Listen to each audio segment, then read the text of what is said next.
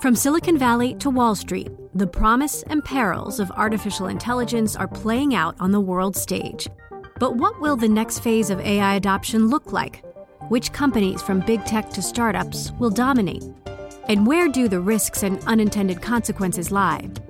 I'm Emily Chang.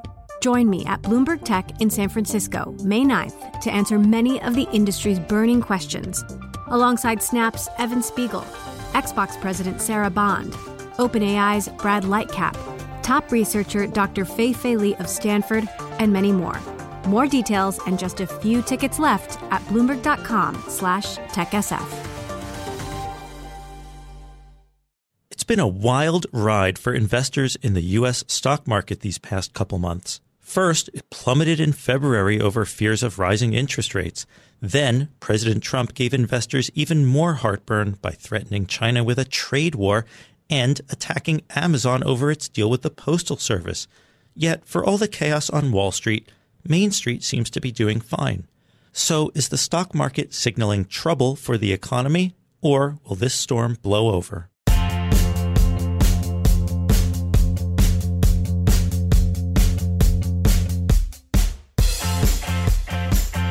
Welcome to Benchmark. I'm Scott Lanman, an economics editor with Bloomberg News in Washington.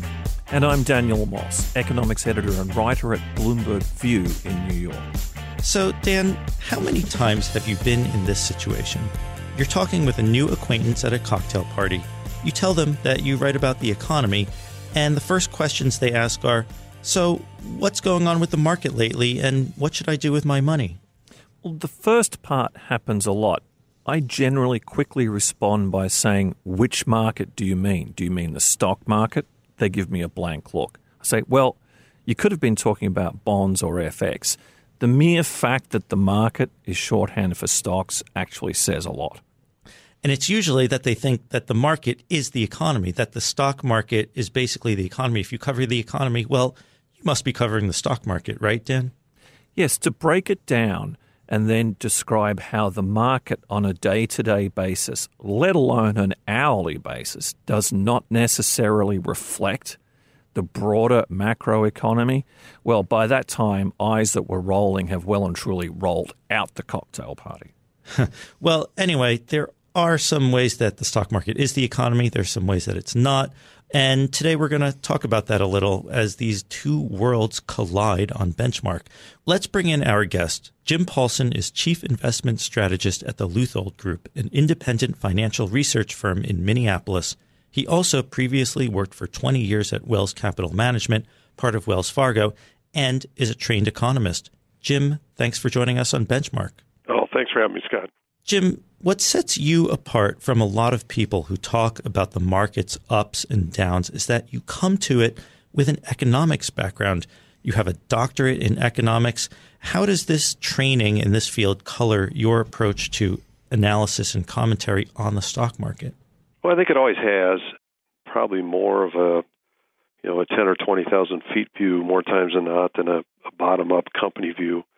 Probably always have had that tilt, but I would say a couple of the the biggest things is an appreciation of the workings of capitalism, not only driving the economy but also the markets, and and and truly more maybe an appreciation for its individuals that make it hum and and it's truly greed and fear and animal spirits or the lack thereof.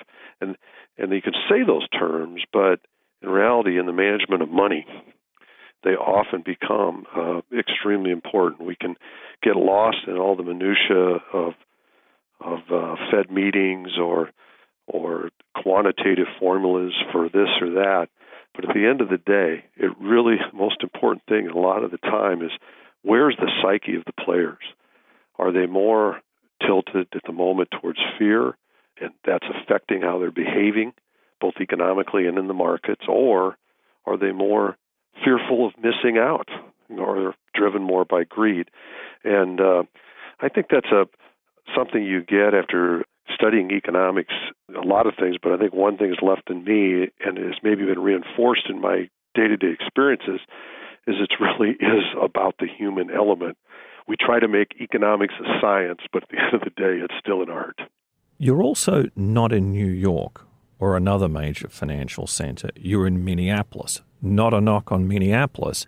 It does give you a different perspective. I also wonder whether your studies at Iowa State, as opposed to, say, Harvard, Princeton, Stanford, give you some special insight as well.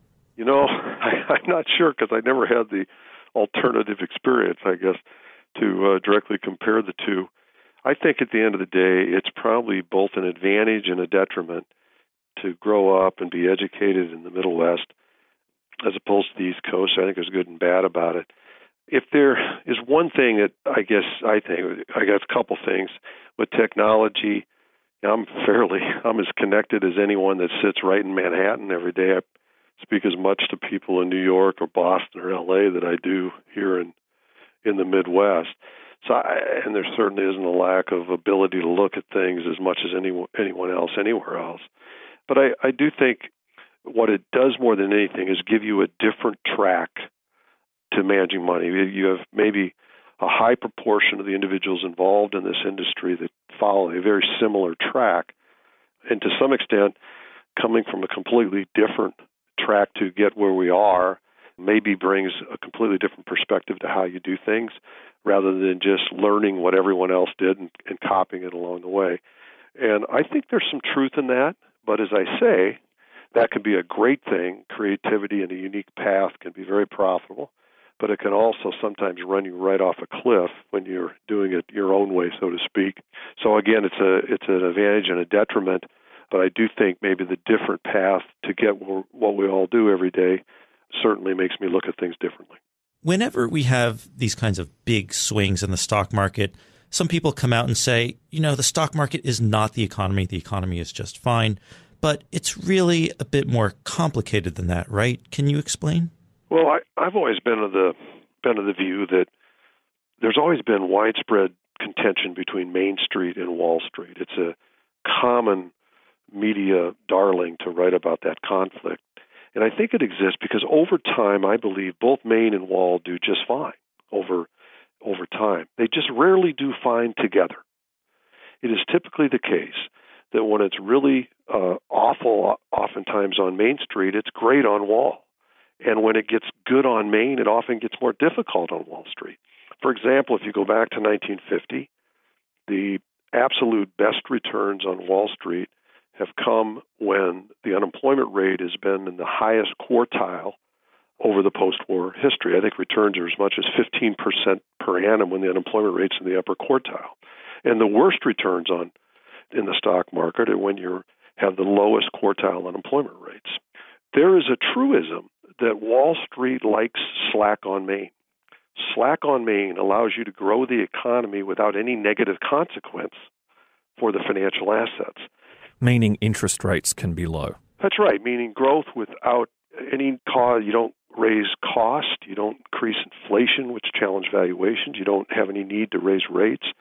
But once once you reach full employment, once uh, you get to a positive output gap, then growth has negative connotations as well as positive ones for both stocks and bonds. So at any given moment, what often seems like only one is participating. I mean, in 2009, when the stock market was roaring in the second half of the year, we had some of the highest unemployment rates post war history.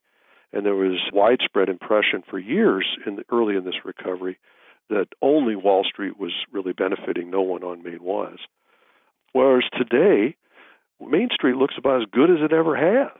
We've got full employment, regular job creation, good income growth, good profit growth, high confidence levels, and and yet Wall Street has been struggling more of late with the need to reset interest rates higher, with lowering price earnings multiples, with dealing with higher inflation risk, with dealing with a tightening Federal Reserve.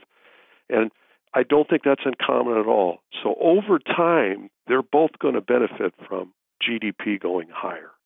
But often it's not at the same time. Well, if things are so great on Main Street, Jim, this didn't just happen overnight. How do you reconcile that with this support for populism and for draining the swamp and breaking Washington? How do you reconcile dissatisfaction with the status quo when status quo was treating people pretty good late 2016? Well, but I think it wasn't long before that. You know, really confidence levels among consumers, among businesses, among investors really remained average or below average by post war standards really until after the election in 2016. And if you look at real median incomes until really 2015 at the earliest, maybe even 2016, real median incomes, the, that is the income of the of Main Street, if you will, were falling during most years of this recovery. So I would argue that it really wasn't until the last couple years that Main Street finally started to pick up. You go back prior to the election, I'm not sure the exact number, but you know we had an unemployment rate that was still probably close to six percent. We had sort of hit and miss job reports and low confidence. And my point is, I don't I don't necessarily believe at all that the election of President Donald Trump led to everything good on Main. I think Main was, by coincidence almost, finally starting to pick up and return to some semblance of post war normal just prior to the election. And I think there was great dissatisfaction with what went down. The, the idea of an economy growing at a ridiculously slow 2% sort of real stall speed growth rate, with the inability to really lower the effective unemployment rate, leaving very low confidence amongst most private players, and really high degrees of fear that we were just this close to the second coming of the Great Depression. I think there was dissatisfaction in that. One of the criticisms that I have of the way we handled the 08 crisis was I felt like every leader in this country put all their energies into uh, treating fundamentals, uh, restoring an income flow, re- improving a balance sheet, but they lost focus of what is equally or maybe more important, and that is treating confidence. And indeed, in my book, they destroyed confidence. The president, Treasury uh, head, the Federal Reserve chairman, uh, and public officials in government chronically and constantly went to the microphone and told the American public, you better be prepared because we're this close to the second coming of the Great Depression. Their actions, the bizarre actions of doing things like cash for clunkers and TARP on a major way, giving banks that didn't even need capital capital they were forced to take, practicing quantitative easing, a never before seen approach. All of these screamed that our leaders were scared to death and they were doing frantically anything they could to save the world. And I think it put private players, businesses, consumers, investors into the fetal position and chronically led to a very poor growing economy. I think this finally broke just prior to Trump getting elected, in part because the rest of the world adopted an easing policy consistent across the globe and the whole global economy synchronized in part because it had been long enough that fear finally started to erode. But my point was, I think it was a, people were tired of the fear based and sort of disappointing outsized recovery.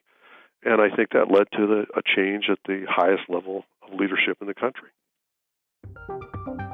From Silicon Valley to Wall Street, the promise and perils of artificial intelligence are playing out on the world stage. But what will the next phase of AI adoption look like? Which companies, from big tech to startups, will dominate? And where do the risks and unintended consequences lie? I'm Emily Chang. Join me at Bloomberg Tech in San Francisco, May 9th, to answer many of the industry's burning questions, alongside Snap's Evan Spiegel, Xbox President Sarah Bond, OpenAI's Brad Lightcap, top researcher Dr. Fei Fei Li of Stanford, and many more. More details and just a few tickets left at bloomberg.com slash techsf. So now we do have a fair amount of confidence back on Main Street. The unemployment rate is at the lowest since 2000. You know, most measures of the economy show that things are in pretty good shape. And yet we've been having these pretty crazy swings in the stock market. And, you know, what we want to know is what does that say about the direction of Main Street? You were talking earlier about how they don't necessarily move in sync with each other. Is this change in the behavior on Wall Street uh, something that s- tells us about the future coming for Main Street? Well, ultimately, what hurts Wall will hurt Main. And Wall is dealing with, there was a great gig on Wall for quite a while. You could grow the economy and never have, have any inflation or cost increases in your business, or never have to raise rates. And if that's the case, you could you can keep pushing the valuation of the stock market higher and higher. There's nothing to bring it down. But suddenly, when the world recovery synchronized and everyone started growing together, and this came at a time when the U.S. had returned to full employment, it now has a negative fallout in the form of rising cost and rising inflation, which we're definitely seeing, and that is necessitating the need for the Fed to reset short rates and for bond vigilantes to reset longer yields, and that is necessitating that we lower the valuation of stocks as well. This year, to me, is about the stock and bond markets both adjusting to a new character in the economy. We are no longer in a 2% growing economy with 2% inflation and 2% yields. We're probably in a two and a half growing economy, maybe two and three quarters. It's synchronized with the globe, and inflation's probably moving to three. Wages are moving to three and a half, and that means the 10 year yield is probably headed to three and a half as well. And that necessitates that you can't trade the stock market over 20 times earnings anymore. You're probably going to have to bring it down into the teens, maybe 17 times earnings, to find a sustainable valuation that can withstand an economy with 3% inflation. So I think this is an adjustment for financial assets to the new reality. And we might be able to do that successfully, and the economy and the stock market can continue on. Or if inflation and interest rate pressures prove to be more advanced and they have to both move higher, then maybe it could be the beginning of the end for both the bull market and the recovery. Jim, as flawed as this economic expansion has been, it's been running for a while now. It's on track to become the longest ever. Are you seeing any signs in your daily interactions that things are starting to wane, things might be coming off the boil, that the end could be in sight? Yeah. Well, this is a very calendar, as you say, it's it's a calendar old recovery, and it's going to be the oldest soon but it's in many ways character young. You know, there's just there's such an odd recovery growing so slowly, never generating any real animalistic behaviors. No one really, we didn't have any major lending or borrowing cycle. We've never had a massive nationwide housing cycle. We never had a major capital spending uh, cycle. We've yet to have a significant tightening by policy officials we have, have just started a period of excessive or, or strong confidence. In many ways, the economy, to me, you know, by character standards, you know, might be in year three or four rather than in year nine. The problem I see is the financial markets look a lot older than the recovery does. I don't see, to me, what is the primary cause of recession is confidence, too much confidence. Confidence leads you and me to undertake overly aggressive, risky, out over our skis types behaviors, whether that be in our economics or whether it be in the markets or our own financials. And it is those excesses then that must be purged with a recession. Those are hard to find today because we've never had enough confidence in this recovery to do stupid things. Um, we might be starting that process, but we're just probably starting. The problem I have, and what keeps me awake at night, when I think about this recovery is that this recovery has been so odd from the get go. It is truly an outlier recovery of the post war era. It grew slower than any other by a wide margin. It did it without virtually no productivity whatsoever, no debt usage. I could go on and on. We certainly uh, have totally altered the financial industry's approach from what it used to be. That if we had such an odd recovery, could we have an odd thing that causes the next recession? That is, could the traditional things that you and I monitor for recession risk not really be worthwhile in this recovery? Maybe it's something entirely different that's going to bring this next recession, if only because the recovery has been so, so odd and unconventional. I don't know what to do with that, but it scares me. If a surprising recession came out of left field tomorrow, would it really be that surprising, given how surprising and odd this whole recovery's been? Speaking of which, Jim, two things come to mind when you talk about this. We've had a fiscal stimulus in the form of a, major tax cut law as well as a budget law passed by Congress that had the effect of uh, effectively boosting spending, boosting stimulus in the economy at a time when the economy is relatively strong. On top of that, we're in the middle of all sorts of trade threats and counter threats over tariffs 50 billion here, 100 billion here, 100 billion there. Maybe you start talking about real money. How much do those kinds of policy issues loom in your mind when you think about these kinds of recession risks that might not normally be on the radar?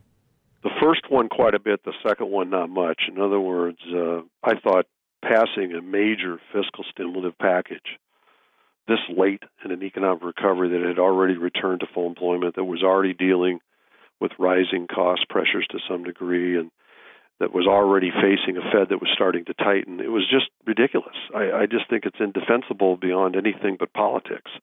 It makes no sense to bring a huge stimulative package to an economy which really doesn't need stimulus. And indeed, one policy leg, the Fed, is already re- trying to reduce it.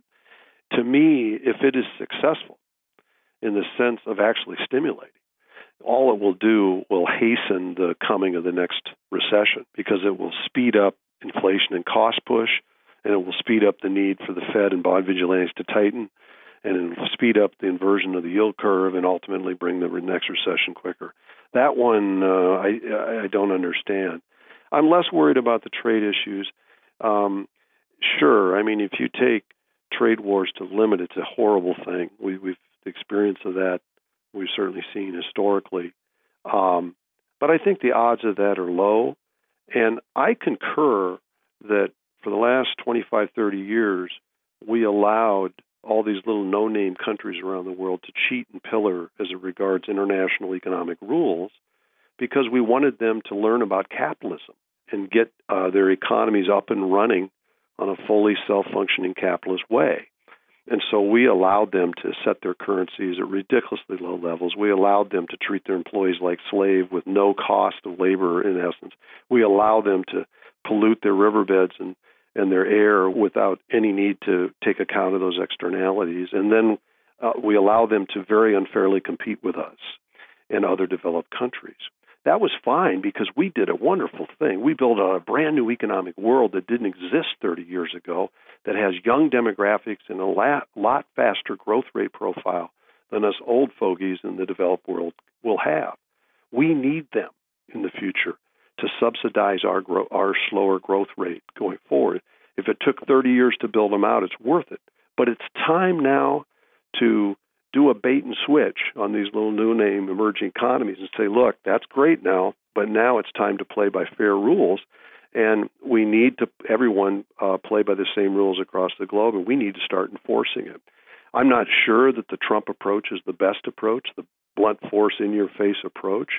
But you know what? It's going to have to be done one way or the other over the next 10 to 20 years because ultimately, for the world to work economically, we need for the developed world, slower growing, demographically challenged economies to, to become trade surplus countries, and for the fast growing, emerging, demographically charged countries to become trade deficit countries. And ultimately, that's going to require fair rules for trade.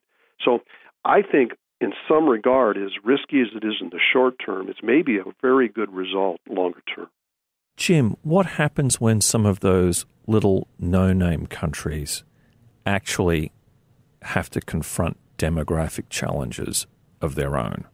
Well, and that will certainly occur. I mean, the the poster child for the emerging story, China, has worse demographics than than most of the developed world, and they're going to face it. They have been able to grow at the pace they've grown primarily because they had effective, effectively they had so many unemployed resources or underutilized resources that they could grow very rapidly with the existing population base. Once those are employed, their underlying demographic situation, population growth, is, is really miserable. So I think they're going to fall out of a leadership role in the economic story. I don't think they're going to crash and burn, but I don't think they're going to be the leader. I think that's going to be taken up by other countries within the emerging world that have better underlying demographics that they can fall back to for sustainable growth. But I do think that the developed world, power in the world goes where economics is, and and uh, ultimately all forms of power, whether that be political or military or anything else, follows where economics power goes, and and the U.S. and the developed world is losing that slowly, and it's going to be picked up more by emerging world countries over the next 50 years, and I don't think that's going to be reversed. And rather than fight it, I think we need to embrace it and make sure that we still have a voice at the table, uh, both politically as well as just economically, um, in that in that sort of new world order. Well, Jim, I don't think we were planning to get into one of our discussions of global demographics and economics on this episode, but I'm glad we were able to have it. So thank you so much for joining us today. You bet. Thanks for having me. I appreciate it. Benchmark will be back next week. Until then, you can find us on the Bloomberg Terminal, Bloomberg.com, our Bloomberg app, and podcast destinations such as Apple Podcasts, Spotify, or wherever you listen. Please also take the time to review the show on iTunes. When people post reviews, it helps others discover the podcast. You can also check us out on Twitter. Follow me at, at Scott Lanman. Dan, you're at Moss underscore eco and Jim's firm is at, at L-E-U-T-H-O-L-D Group. Benchmark is produced by Topher Forhecz. The head of Bloomberg Podcast is Francesca Levy. Thanks for listening. See you next time.